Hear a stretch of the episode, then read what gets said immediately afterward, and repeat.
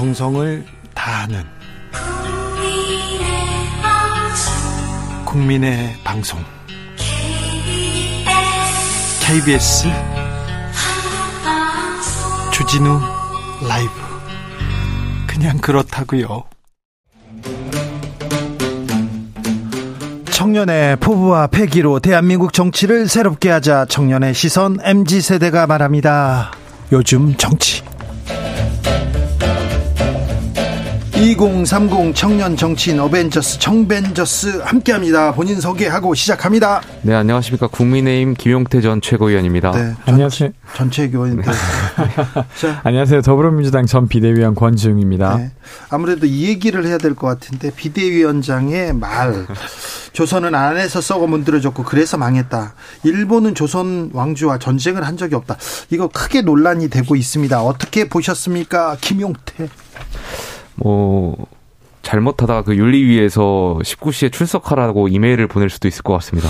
그렇죠. 국민들이 조금 이거 뭔가 이거 이렇게 얘기하셔도 얘기가 아니죠. 그, 그 SNS에 쓰셨습니다. 그러니까 이재명 대표의 친일 프레임에 여당의 비대위원장이 전 말려 들어가 있다고 보고요. 아. 대한민국의 국회의원이 또 대한민국 국회 부의장이었지 않습니까? 예? 여당의 비대위원장이라는 분이 저는 처음에 말씀하셨을 때 그냥 실수로 말씀하신 줄 알았는데 네. 반박하는 과정을 보니까 아 이건 국민 감정이라든지 당원의 감정을 거슬 수 있는 발언들이다. 저는 대단히 잘못된 발언하셨다고 생각되고요. 이 부분에 있어서는 여당에서 명백하게 저는 사과를 하셔야 된다. 그렇게 생각합니다. 윤리 회부될 문제고 사과해라 얘기합니다. 아 저도 이 내용을 보고 정말 깜짝 놀랐습니다. 왜 그러냐면 그러니까 시민사관이 있는 그대로 드러나는 것이고 단순히 어떤 국민들의 감정을 자극하는 것뿐만 아니라 사실관계도 안 맞는 것 같아요. 그러니까 지금 이 정진석 비대위원장의 말에 의하면 한국은 그냥 스스로 식민지가 됐었던 거잖아요. 그게 어떻게 말이 됩니까? 36년 동안 막 일본 순사에게 직결 처분받고 막 태형으로 맞고 그리고 정말 많은 사람들이 죽고 수탈 당하고 위안부 문제도 있었고 그러니까 이게 그러면 그 일본에 의해서 그렇게 있었던 그 역사를 완전히 부정하는 말이에요. 그러니까 저는 이재명 대표께서 며칠 전에 말씀하셨던 그 우길기 발언은 잘못된 표현이라고 생각해요. 오히려 잘못된 프레임이었다고 생각하고 한미일 어떤 군사 훈련, 연합 훈련이 어떤 필요성 본질을 훼손하는 발언이었다고 생각하는데 여당의 비대위원장이 쓸데없이 이런 발언에 휘말려 가지고 지금 그런 거 다 어, 어떤 북한 핵 위협이라든지 이런 것이 굉장히 중요하고 한미일의 어떤 훈련이 중요한데 여기에 대한 어떤 논란이나 어떤 이야기들이 쏙 들어가고 지금 말씀하신 대로 식민 사관이라든지 이런 발언에 지금 온 하루 언론의 이슈가 장식된 것 같아서 여당 비대위원장이 스스로 지금 비상 상황을 자초하고 있는 것 같습니다. 아, 그러니까 저도 처음에는 그 이제 한미일 군사훈련 관련해서 사실 그것을 친일 프레임으로 접근하는 건 전 적절하지 않다고 공개적으로도 이야기를 했었습니다. 네. 근데 그것과 전혀 상관없는 일에 대해서 지금 정진석 비대위원장이 언급을 했고, 근데 정진석 비대위원장의 조부가 사실 친일 행적이 있었다고 네, 의혹을 받고 있죠. 되어 있는 상태이고 예. 아버님도 친일 청산법을 반대했던 네. 이력이 또 있으시더라고요. 예. 그러니까 만약에 그런 맥락이라면 이해는 돼요. 그러니까 사실은 그 지난 36년간 어떤 한국이 어떤 근대화되는 과정이었고 그 과정에서 어떤 폭력이 있었다 뭐 이런 식으로 생각하면서 일본이 사실 조선이랑 전쟁한 적 없지 않냐 이렇게 말한다고 하면 이해는 되는데 그게 어떻게 뭐 지금 한국에서 있을 수 있는 일입니까? 저희 그 우리나라 그 당시 국민들께서 의병으로도 일본의 그렇죠. 국권 침탈을 반대하기 위해서 광복군은요. 굉장히 많은 노력을 하셨고요. 정말 피와 목숨 피땀 흘려가지고 지킨 이 나라 물론 일본의 국권 침탈 과정은 명백히 잘못한 사안이고요.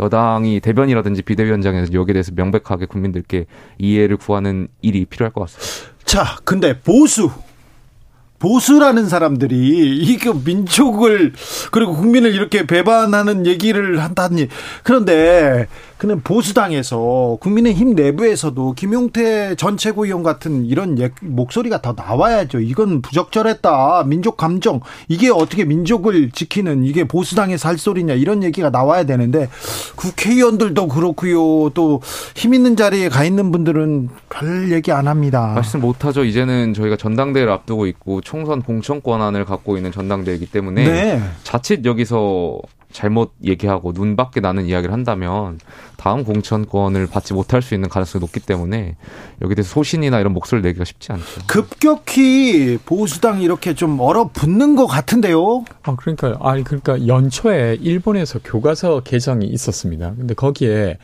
위안부란 표현 그리고 강제동원이란 표현이 없어지기로 했어요. 예. 사실 한국 입장에서는 존재했던 역사가 없어지는 것입니다. 근데 여기에 대해서 여당 지금 대표로 있는 비대위원장이 전혀 대응할 수 없는 상태인 것 같아요. 그러니까 사실은 과거사 문제 아직 남아 있지 않습니까? 여전히 이제 일본은 독도 영유권을 주장하고 있습니다. 일본 것이라고. 그런 상황에서 조정해야 될 것이 한가득인데 아예 입장 자체가 어 과거의 어떤 진실 자체를 부정하는 입장이라고 하면 그걸 조정할 수 있는 자격이 사실은 없는 것이죠. 그래서 저는 사실 한미일 군사훈련 관련한 이야기가 전혀 다른 데로 튀었고 이것은 지금 국민의힘이 되게 위기적 상황으로 가 스스로 들어가고 있는 것 같습니다. 저희 뭐 비상 상황이니까요. 네. 어, 지금은 비상 상황이고요. 뭐 단권 경쟁은 시작된 것 같아요. 예, 예. 그래서 사람들이 다 누가 대표가 되냐 그리고 다음 공천권 그것 때문에 급격히 얼어붙는 것 같기도 합니다. 지금 뭐 일각에서 오늘 또 정신석 비대위원장 발언에 이제 비판을 유승민 전 의원께서 하셨죠. 했죠. 근데 유승민 전 의원께서 비판을 하면 당 일각에서 이렇게 뭐 배신자라느니 총질한다라든지 이런 비판들도 많이 많이 예. 하시는데 비아냥도 많이 하시는데 저는 사람들께서 어, 비판과 비난을 좀 구분해 주셨으면 좋겠어요. 그러니까 유승민 전 의원이 이러한 발언을 하는 것은 윤석열 정부가 정말 잘 되라고 정말 국정 운영에 있어서 잘못하는 부분이라든지 여당의 지도부가 잘못하는 부분이 있으면 잘 되게끔 그리고 또 정말 잘하면 누구보다도 더 진심 어리게 기뻐하실 사람이 이제 유승민 전 의원이라고 저는 생각하기 때문에 너무 과도하게 여기서 색깔이나 이런 걸또 색안경 끼고 볼 필요는 없다라고 생각되고요. 글쎄요. 많은 당원이나 국민 여러분들께서 모르겠습니다. 유승민 전 의원께서 전당대회 출마하실진 잘 모르겠습니다만 여기 대해서 너무 이렇게 안경 끼고 볼 필요는 없다라고 생각됩니다. 저는 지금 김용태 전 최고께서 말씀하신 부분 되게 중요한 것 같은데 예. 국민들은 정당에서 어떤 사고가 난 것 그 자체를 비판하기도 하지만 사고가 일어났을 때 그 정당 내에서 어떤 이야기가 있었는가를 저는 지켜보고 있다고 생각합니다. 네. 근데 이번에 그러니까 식민지 역사를 완전히 부정하는 말을 당대표격인 사람이 이야기를 했는데 그걸 두고 아무런 어떤 당내 분란이나 비판이 없다고 하면 아, 국민의힘은 지금 죽은 정당이구나라고 이해할 것 같아요. 예. 그래서 일단은 이미 발언은 진행되었지만 이것을 비판해서 조정하는 그러니까 사과에 이르기까지 하는 역할이 진행된다고 하면 저는 국민의 힘에 대한 어떤 신뢰는 여전히 유지될 거라고 생각합니다. 그래서 네. 어떻게 반응하는가가 되게 중요한데 거기에 대해서 사실 상식적인 반응을 유승민 전 의원이 한 것 같아요. 근데 또 유승민 전 의원을 너무 이렇게 몰아세우는 모습이 상식적인 이야기를 하면 저당에서 살아남을 수 없구나라는 인상을 주는 것 같아서 네. 안타깝습니다. 1041님이 지금 공천 때문에 입 다물고 있다는 뜻인가요? 입에 쌀 넣으려고 얘기하고요. 솔바람 혜리님 그나마 김용태 씨는 합리적이네 얘기함. 청년 정치인들은 그나마 합리적입니다. 그리고 목소리도 내고 있습니다. 김용태 최고는 말입니다. 그런데요. 어, 당은 그런 목소리가 나오지 않는 것 같습니다. 그런데 당권 경쟁 어떻게 흘러가고 계세요? 누가 유리합니까? 어, 글쎄 뭐. 일단 기본적으로 유승민 후보, 유승민 전 의원한테는 사방에서 지금 견제구를 던지는 것 같아요. 아무래도 뭐 각종 여론조사에서 나오는 결과를 보았을 때 좀 유리한 측면이 있다 보니까 아무래도 견제구를 좀 날리는 것 같고요. 오늘 관련해서 김기현 전 대표님이나 안철수 전 의원께서 뭐 설정을 주고받으시는 것 같아요. 네. 여기에 대해서 뭐 당대표 향후 당대표는 차기 대통령 선거 불출마를 해야 된다라고 이제 김기현 전 네. 대표께서 말씀하셨는데 저는 김기현 전 대표 답지 못한 발언이라고 생각해요. 누구나 당대표가 잘하면 다음 차기 대통령 선거에 당연히 나갈 수 있는 것이고요. 누구나 더 큰 꿈을 꿀 수 있는 거 아닙니까? 예, 예. 김기현 전 의원께서 지금 좀 조급해 보이시는 것 같은데 좀 더 폭넓은 지도자의 모습을 보여주실 필요가 있지 않나 생각됩니다. 저는 되게 뜬금없다는 생각을 했는데 만약에 이제 대선이 바로 코앞에 있어서 그 대선을 사실 관리해야 될 당대표를 뽑을 때는 그런 말을 할 수 있을 것 같아요. 예. 이번 당대표는 대선에 출마하지 않는 걸로 하자. 우리 암묵적으로라도. 근데 지금 전혀 그런 게 아니지 않습니까? 이번에 당대표 잘 마치고 나서도 대선은 한 2년 정도 더 남아 있어요. 근데 뜬금없이 안철수 의원을 견제한답시고 견제구를 던졌는데 저는 좀 헛발질을 한 것 같습니다. 네. 그런데 이준석 전 대표는 뭐 하고 있습니까? 지금 아무래도 숙고의 시간을 좀 들어간 것 같습니다. 지금 당장 어떤 것을 결정하기 수 있는 시간이나 어떤 결정의 경우의 수가 많지는 않기 때문에 네.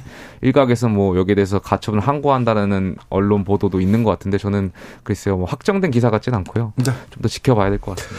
당권을 두고 이렇게 당권 주자들이 싸우면 싸울수록 국 감이 흘러가면 흘러갈수록 한동훈이라는 이름이 아, 계속해서 좀 나옵니다. 또 특별히 국민의힘 여당 지지자층에서 지금 한동훈 한동훈 하는 것 같은데 이 점 어떻게 보십니까? 김용태 저는 정치고. 우리 당원 국민의힘 당원분들께서 한동훈 장관을 향한 기대치가 굉장히 높습니다.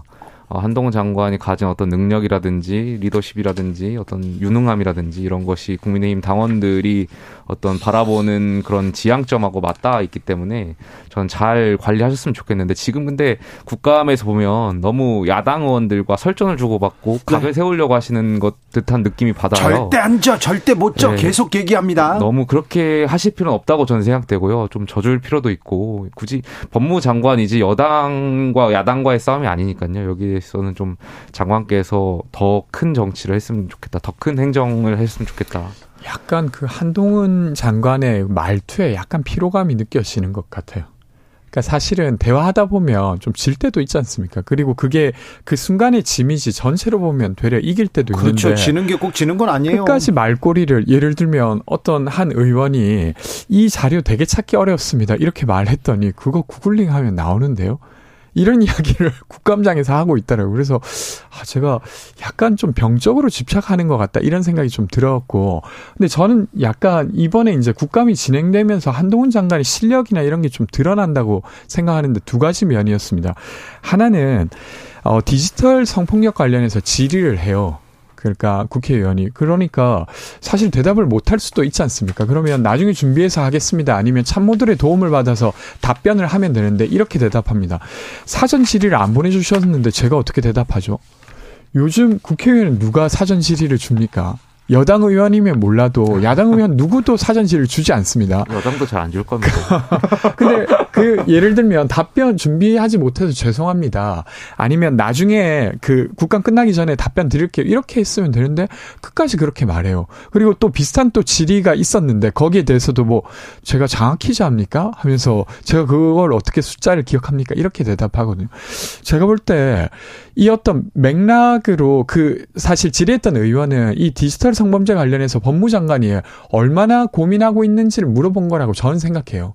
그래서 숫자 틀려도 사실 나중에 보완하면 되기 때문에 그것에 대한 질문의 핵심이라기보다 여기에 대한 입장을 듣고 싶었는데 그런 질문을에 대한 답변은 전혀 듣지 못했습니다. 근데 장관께서 발언하는 것을 보니까 특정 의원들한테만 유독 더 그렇게 하시는 것 같아요. 그런 의원들이 계신 것 같아요. 근데 이번에 네. 질의한 건 이탄희 의원과 권인숙 의원이었는데도 불구하고 이렇게 네. 했던 것이고 또 하나 더는 예를 들면 검경 수사권 분리로 민생 수사를 못 한다고 계속 주장하세요. 근데 어떻게 그렇게 됩니까? 예를 들면 검경 수사권 분리는 검찰이 수사하지 못하게 된 것이지 경찰은 여전히 수사할 수 있습니다. 그러니까 이 사실관계를 모르지 않을 텐데 검찰 주의자니까 그러니까 억지로 이제 국회를 공격하려고 그리고 야당을 공격하려고 하다 보니까 사실관계와도 맞지 않는 막 말을 하고 있는 것이죠. 그래서 좀 안타깝다는 생각이 들었습니다. 한동훈 장관 당 대표 출마 설도 이야기가 돌고 있는 것 같아요. 네, 네. 설은 나옵니다. 네, 그 설이 어떻게 될지는 잘 모르겠습니다만 네. 저는 당 대표 아까 계속 당 대표 얘기 나와서 말씀드리는데 당 대표는 정말 정치인들 중에서도 정말 유능한 정치인 해야 된다고 생각되거든요. 아, 지금 정치가 실종됐잖아요. 그러니까 정치인들이 정치력을 좀 보여줘야 되는데. 네, 네 그런 차원에서 좀 더 숙고의 시간을 가지셔야 되지 않을까. 네. 그러니까 저는 그렇게 예를 들면 한동훈 그 법무장관이 당 대표로 출마하고 실제로 된다고 하면 또 그, 그러니까 국민들의 불행이 또 길어질 것 같아요. 그러니까 아니. 윤석열 검사로서는 유능했지만 지금 대통령으로서는 지지율을 보면 형편없다는 걸 확인되고 있지 않습니까? 그러니까 윤석열 대통령이 지금 음, 좋은 정치력을 보여주고 정치를 잘하면 한동훈 법무부 장관한테도 미래가 좀 열리고 어, 같이 가지 않을까 했는데 꼭 같이 가는 것만도 아닌 것 같아요. 한동훈 법무장관 뭐 크라우드 펀딩 해가지고 출판하겠다. 이거 된다. 잘 팔린다. 이런 얘기도 해야 되는데 5325님께서 큰 인물은 자기 말을 많이 하는 게 아니라 많이 들어주는 인물입니다. 얘기합니다. 국민 앞에서 말싸움 잘하는 것보다 국민을 이해하는 지도자가 필요합니다. 이 얘기도 하는데요. 근데요. 지금 민주당에서 당내에서 네. 윤석열 대통령 잘 못하니까 음, 임기까지 지켜줄 필요 없다. 퇴진시켜야 된다. 이런 얘기도 좀 나옵니까? 어, 뒤에서는 그런 이야기 하시는 분도 계신 것 같은데 공식적으로는 그런 이야기는 안 나오고 있고 저는 개인적으로 김용, 그렇게 의원 공식적으로 하시는 것 같아요. 아 누구요? 김용민 의원. 아 그래요? 근데 저는 사실은 어쨌건 국민들이 선출한 지도자를 탄핵으로 계속 이렇게 파면시키는 거 전체적으로 어떤 이 정치 체제를 유지하는데 좋은 일은 아닌 것 같아요. 그러면 늘 뽑을 때마다 또 탄핵되는 거 아니야? 이런 생각을 해야 되는 거잖아요. 그래서 적절한 것 같지는 않습니다. 네, 저도 국민들께서 헌법의 근거에서 정통성 있고 정당성 있게 대통령께 5년의 임기를 부여하셨으니까요. 여기에 대해서 이런 통치 행위에 있어서 너무 어, 야당에서는 이것을 탄핵이라든지 이런 것을 헌정 질서로 훼손하는 것 같은데 굉장히 부적절하다고 보고요. 대통령이 잘 일할 수 있도록 야당도 도와주셔야 된다고 생각합니다. 네, 되려 이제 한 번 뽑으면 못 바꾸는 게 대통령이다 보니까 폐해가 지금 좀 크다는 우려가 있잖아요. 그러면 이것을 대통령 중임제로 바꾸던 아니면 내각제로 바꾸면 총리는 바꿀 수 있어요. 예? 그때 그때. 그래서 그런 식으로 제도적 변화를 만드는 게 더 바람직한 것 같습니다. 개헌에 대한 고민 이런 게 정치권에서 좀 나왔으면 좋겠어요. 네, 개헌에 대한 고민 뭐 내각제냐 대통령제냐 이런 걸 다 폭넓게 해서 87 네. 체제 이후에 더 개헌에 대한 논의가 필요하다고 봅니다. 자, 요즘 정치 청년들한테 들어봤습니다. 김용태, 권지웅 두분 감사합니다. 고맙습니다. 네, 주진우 라이브는 여기서 물러가겠습니다. 저는 내일 오후 5시 5분에 돌아오겠습니다. 지금까지 주진우였습니다.